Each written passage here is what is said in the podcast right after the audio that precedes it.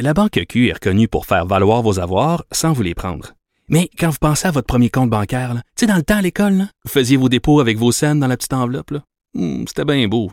Mais avec le temps, à ce compte-là vous a coûté des milliers de dollars en frais, puis vous ne faites pas une scène d'intérêt. Avec la Banque Q, vous obtenez des intérêts élevés et aucun frais sur vos services bancaires courants. Autrement dit, ça fait pas mal plus de scènes dans votre enveloppe, ça. Banque Q. Faites valoir vos avoirs. Visitez banqueq.ca pour en savoir plus. Pendant que votre attention est centrée sur vos urgences du matin, vos réunions d'affaires du midi, votre retour à la maison ou votre emploi du soir, celle de Desjardins Entreprises est centrée sur plus de 400 000 entreprises à toute heure du jour. Grâce à notre connaissance des secteurs d'activité et à notre accompagnement spécialisé, nous aidons les entrepreneurs à relever chaque défi pour qu'ils puissent rester centrés sur ce qui compte, le développement de leur entreprise. Un adolescent de 17 ans poignardé. Une autre femme assassinée. Il est visé par des allégations d'inconduite sexuelle. Les formations politiques s'arrachent le vote des familles. Comment faire fructifier votre argent sans risque?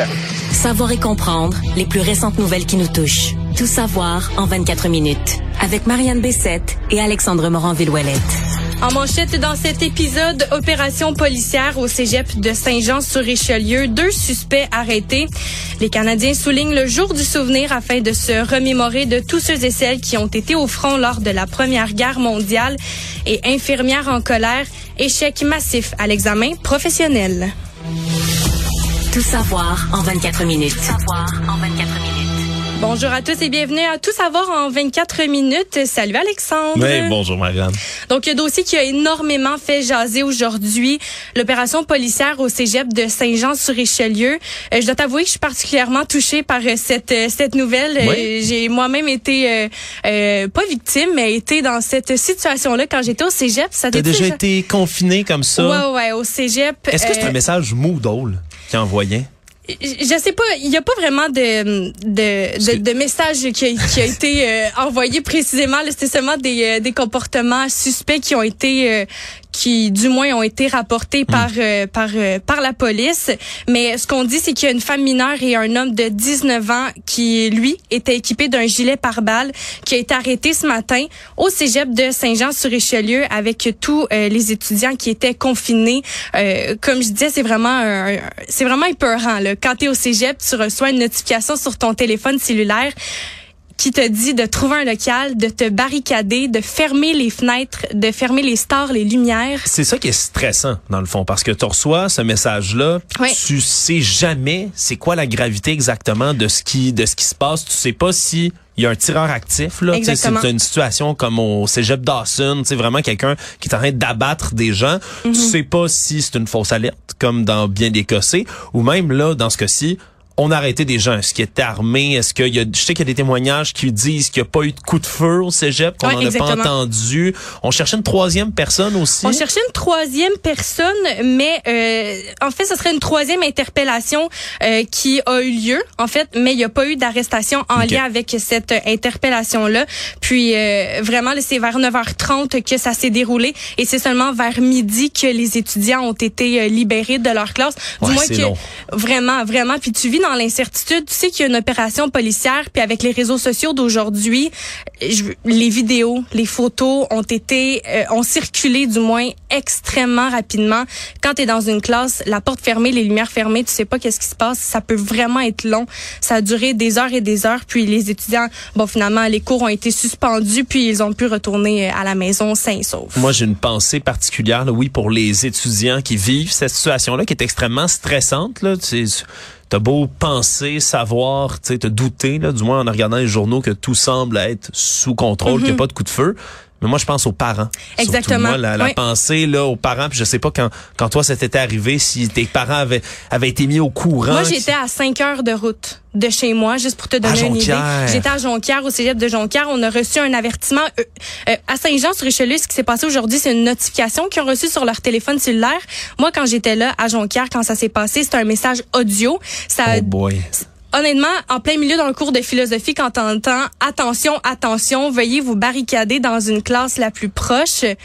c'est j'en parle et j'ai encore le cœur qui me Ouais. débat. Pas un beau moment d'adrénaline. puis Non, vraiment je- pas. Moi, penser mes parents, si c'est quelque chose qui m'était arrivé là, de manière active, comme ça, quand j'étais dans une classe, Mhm. je sais que c'est les premiers qui seraient extrêmement inquiets de voir ça. Bon, la bonne nouvelle, c'est que là, les étudiants sont sortis, qu'ils ont une journée plus de cours. Je dis ça à la blague, mais qu'ils qu'ils ont pu sortir. Évidemment Mhm. qu'il n'y a pas de tireurs actifs, qu'il n'y a pas de gens. Pour, surtout, c'est deux étudiants. On comprend que celui qui avait une veste par balle... Ouais, un l'étudi- étudiant de 19 ans qui étudiait dans l'établissement. Ouais, un étudiant de la place, donc on, on verra exactement quelles étaient ses motivations. C'est sûr que porter un gilet pare-balles comme ça dans une école, peut-être pas le, le meilleur habit que vous pourriez avoir. Actualité. Tout savoir en 24 minutes. Sinon, aujourd'hui, 11 novembre, 11 nov- qui dit 11 novembre dit jour du souvenir et c'est vraiment euh, au Canada au complet là, qu'on soulignait euh, euh, ce 101, 101e jour au pays du jour du souvenir. Notamment, il y a des célébrations qui ont été faites à Ottawa avec des dizaines d'anciens combattants, euh, des dignitaires, des milliers de personnes également qui euh, étaient présents à Ottawa, même à Montréal. Euh, à Ottawa, le premier ministre Justin Trudeau était absent pour les euh, commémorations, mais euh, du moins, il a accueilli une douzaine de membres de forces armées euh, dans une escale de ravitaillement vendredi à, en Alaska pour euh, son vol vers le Cambodge. Oui, parce qu'il est en Asie en ce Oui. moment, c'est ça qu'il faut mentionner. C'est pas parce qu'il fait comme lors de la journée des, des Premières Nations, hein, lorsque lorsque Justin Trudeau n'avait été en, en vacances, hein, il était Mhm. dans, dans, dans l'ouest du pays en train de faire du surf. Il avait ra- ra- raté cette journée vérité réconciliation, on s'en souviendra. Non, cette fois-ci, c'est vraiment pas ça. C'est qu'il est en tournée asiatique pour des euh, pour des raisons politiques. J'en parlais un peu plus tôt à l'émission, Marianne. Jour du souvenir, là, on se souvient, oui, de la Première Guerre mondiale, de la Deuxième, de tous les conflits qui ont qui se sont succédés par la suite, des vétérans, des gens qui se sont battus au front, qui ont donné leur vie dans bien des cas, aussi ceux qui sont là pour en parler encore, ceux qui le sont plus Plus. également, mais aussi moi, j'ai une pensée toute spéciale dans une journée comme celle-là pour les gens en Entre autres, Oui. c'est pas le seul conflit sur la planète, mais je nomme lui en particulier parce qu'on a un cas là où on a des soldats qui vont au front, qui laissent leur famille en arrière pour aller défendre leur démocratie, leur pays, leur liberté, ni plus ni moins, face à un envahisseur russe. Il y a un véritable conflit, là, une véritable guerre armée qui se passe en ce moment. Puis à chaque fois, là, on a l'impression, là, surtout nous, ici, de notre vie confortable, douillette de Nord-Américains, on se dit, oh mon Dieu, un conflit comme ça, ben voyons, c'est dans les livres d'histoire, c'est vieux. Détrompez-vous. C'est des choses qui arrivent encore, qui impactent des gens. La guerre en Ukraine, ça se répercute en ce moment sur votre inflation. Ça se répercute sur les denrées qu'on reçoit ici. Ça se répercute sur la politique internationale, sur nos politiques nationales. Ça se répercute sur absolument tout. Puis faut, faut pas oublier que la guerre, c'est une réalité. C'est pas un pas événement juste- historique. Exactement, c'est pas juste quelque chose du passé. Puis euh, je parlais que c'était au Canada que c'était célébré, mais c'est pas juste au Canada, euh, notamment les 54 euh, membres du Commonwealth britannique qui célèbrent à leur manière le jour du souvenir. Euh, Canada, Royaume-Uni, Australie, ça se passe aujourd'hui, 11 novembre. Et pour ce qui est de la Nouvelle-Zélande, c'est le 25 avril. Donc, ça sera à souligner ce jour du souvenir. Sinon, un dossier qui qui qui est très Ça va faire jaser. On va le dire comme ça, Marianne. Je pense que les gens vont être un peu divisés par rapport à cette histoire. Ben, en fait, c'est une histoire euh, euh, de, de, de maltraitance animale euh, du côté de Joliette, chats, chiens euh, qui ont été gardés dans euh, des conditions vraiment épouvantables, des euh, chenilles insalubres dans lesquelles des animaux se, non soignés ont été entassés. La région de Joliette est la première au titre au, en tête du triste palmarès. Euh, Alexandre, en 2015, il y a une loi sur le bien-être et la sécurité de l'animal qui a été euh, imposée, euh, qui a été établie par euh, le ministère de l'Agriculture, des Pêcheries et de l'Alimentation, qui voulait renforcer la protection des animaux. Et depuis cette euh, l'établissement de cette loi-là, il y a 86 infractions à cette loi dans le district judiciaire de Joliette qui a été Juste ont- à Joliette, là. seulement à Joliette. C'est mais mais c'est complètement fou ça. Puis on dirait ça vient tout le temps me chercher quand on est proactif sur tellement de, signaux d'alarme, d'avertissement. Des fois, ça, on va prévenir par rapport à une loi. Hop, dans, la demi-heure, dans l'heure, on, on agit. Mais là, comme c'est des animaux, on peut laisser une infraction, deux, trois. Puis là, faut se rendre à combien? 86, tu m'as dit? 80, euh, oui, ça, c'est juste à Joliette. Faut se rendre à 86 infractions dans le côté de Joliette pour que finalement on finisse par en parler puis par avoir des informations par rapport à ça puis par intervenir. Puis c'est vraiment des conséquences qui peuvent être du moins euh, majeures euh, parce qu'il y a un, un cas là, de maltraitance animale qui a été fait à Montréal d'un homme qui aurait lancé son chat euh, de son balcon.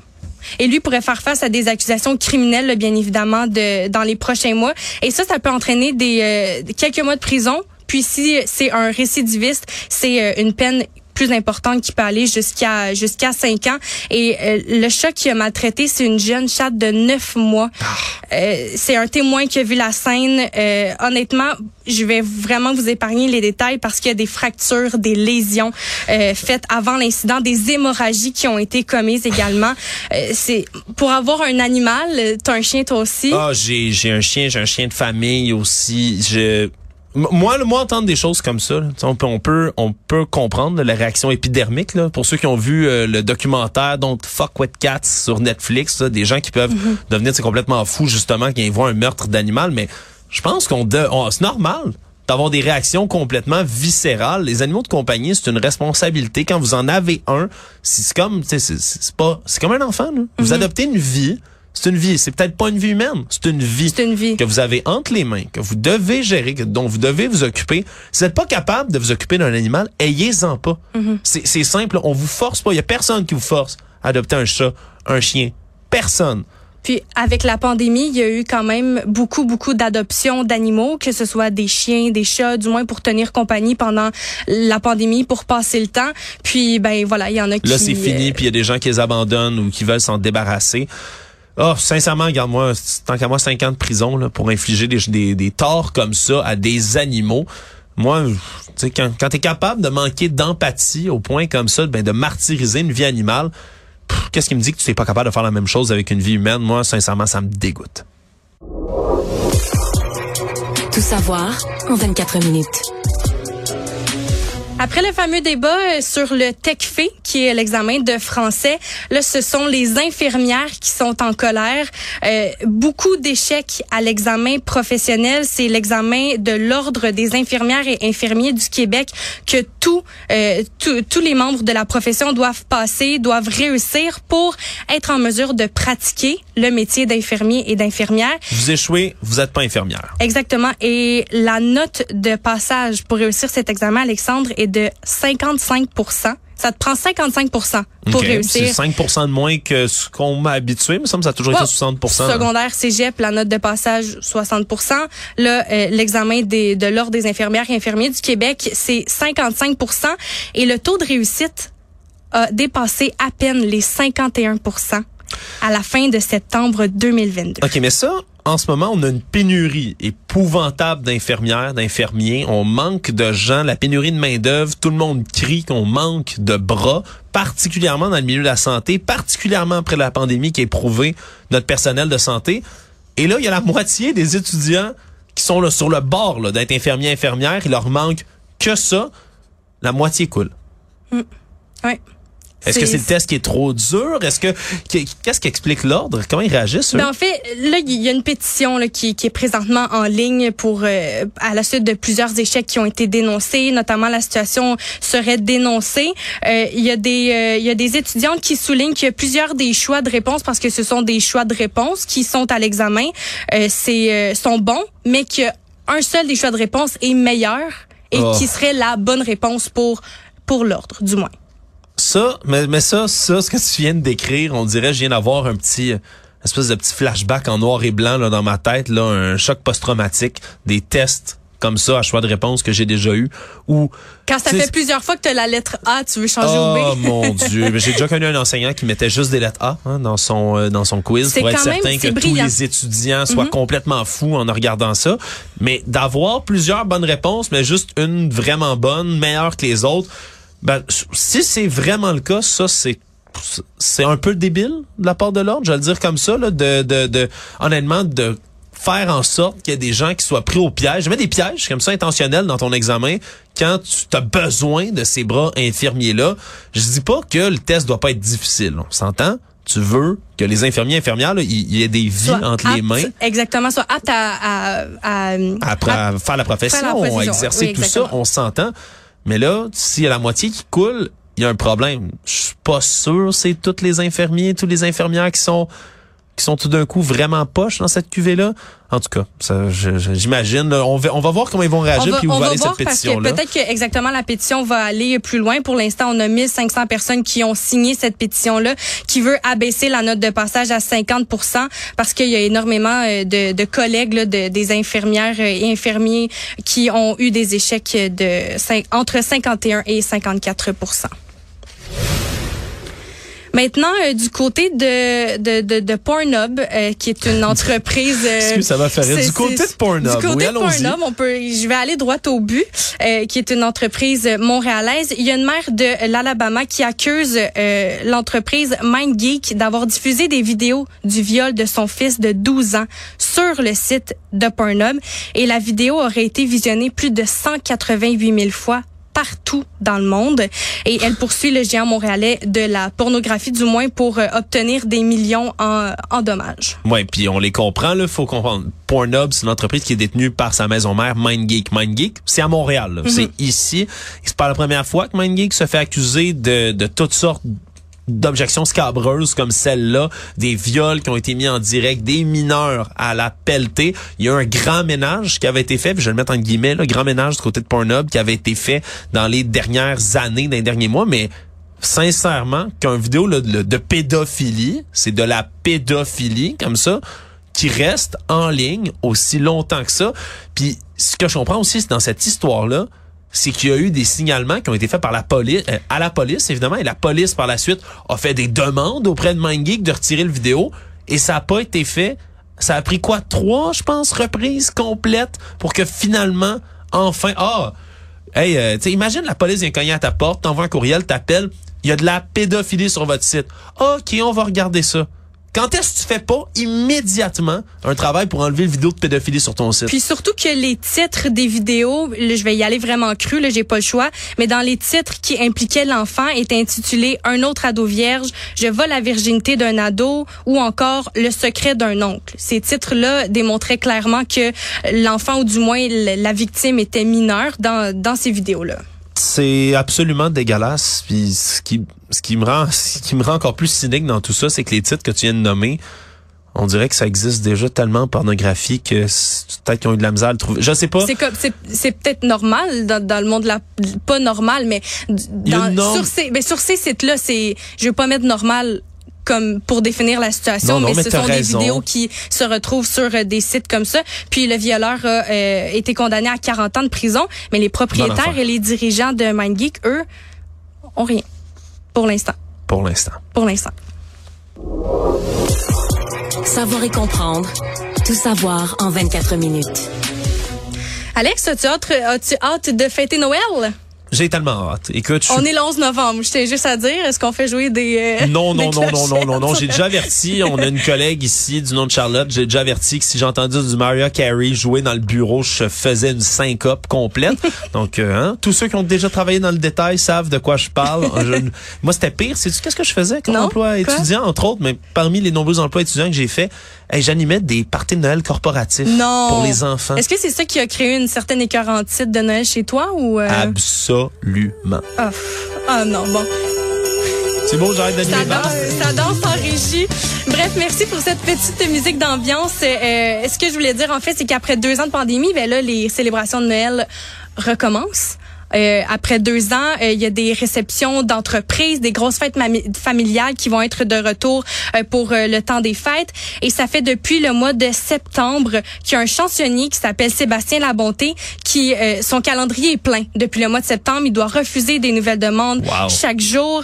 puis il y a vraiment eu des réorientations de carrière avec la pandémie. Donc les DJ, les chansonniers qui, du moins, sont toujours en service, sont extrêmement sollicités parce qu'il y en a plusieurs qui ont décidé de, comme je disais, se réorienter ailleurs. Je comprends ça parce que moi, je dis souvent la blague à nos patrons ici à Cube Radio. Je dis, ah, ben, la pandémie a annulé euh, nos parties de Noël depuis un moment. On a dû accumuler le budget party de Noël pour faire un méga Un gros, gros party party. de Noël en revenant de la pandémie. Je dis ça, moi, ici à la blague, mais j'imagine qu'il y a une espèce de frénésie, là. Il y a des gens qui ont, qui ont du temps à rattraper, comme on dit, ont des parties de Noël en banque puis ils veulent vraiment fêter ça comme il faut cette année. Exactement, mais ça sera pas peut-être pas joyeux pour tout le monde parce qu'avec la pénurie de main d'œuvre, euh, il y a une entreprise euh, du, du côté de l'Estrie qui euh, affirme avoir euh, perdu euh, 60% de ses employés qui ont quitté et qui n'ont pas été remplacés du moins depuis. Donc Wow. euh, ça risque d'être un moment difficile pour euh, certaines entreprises.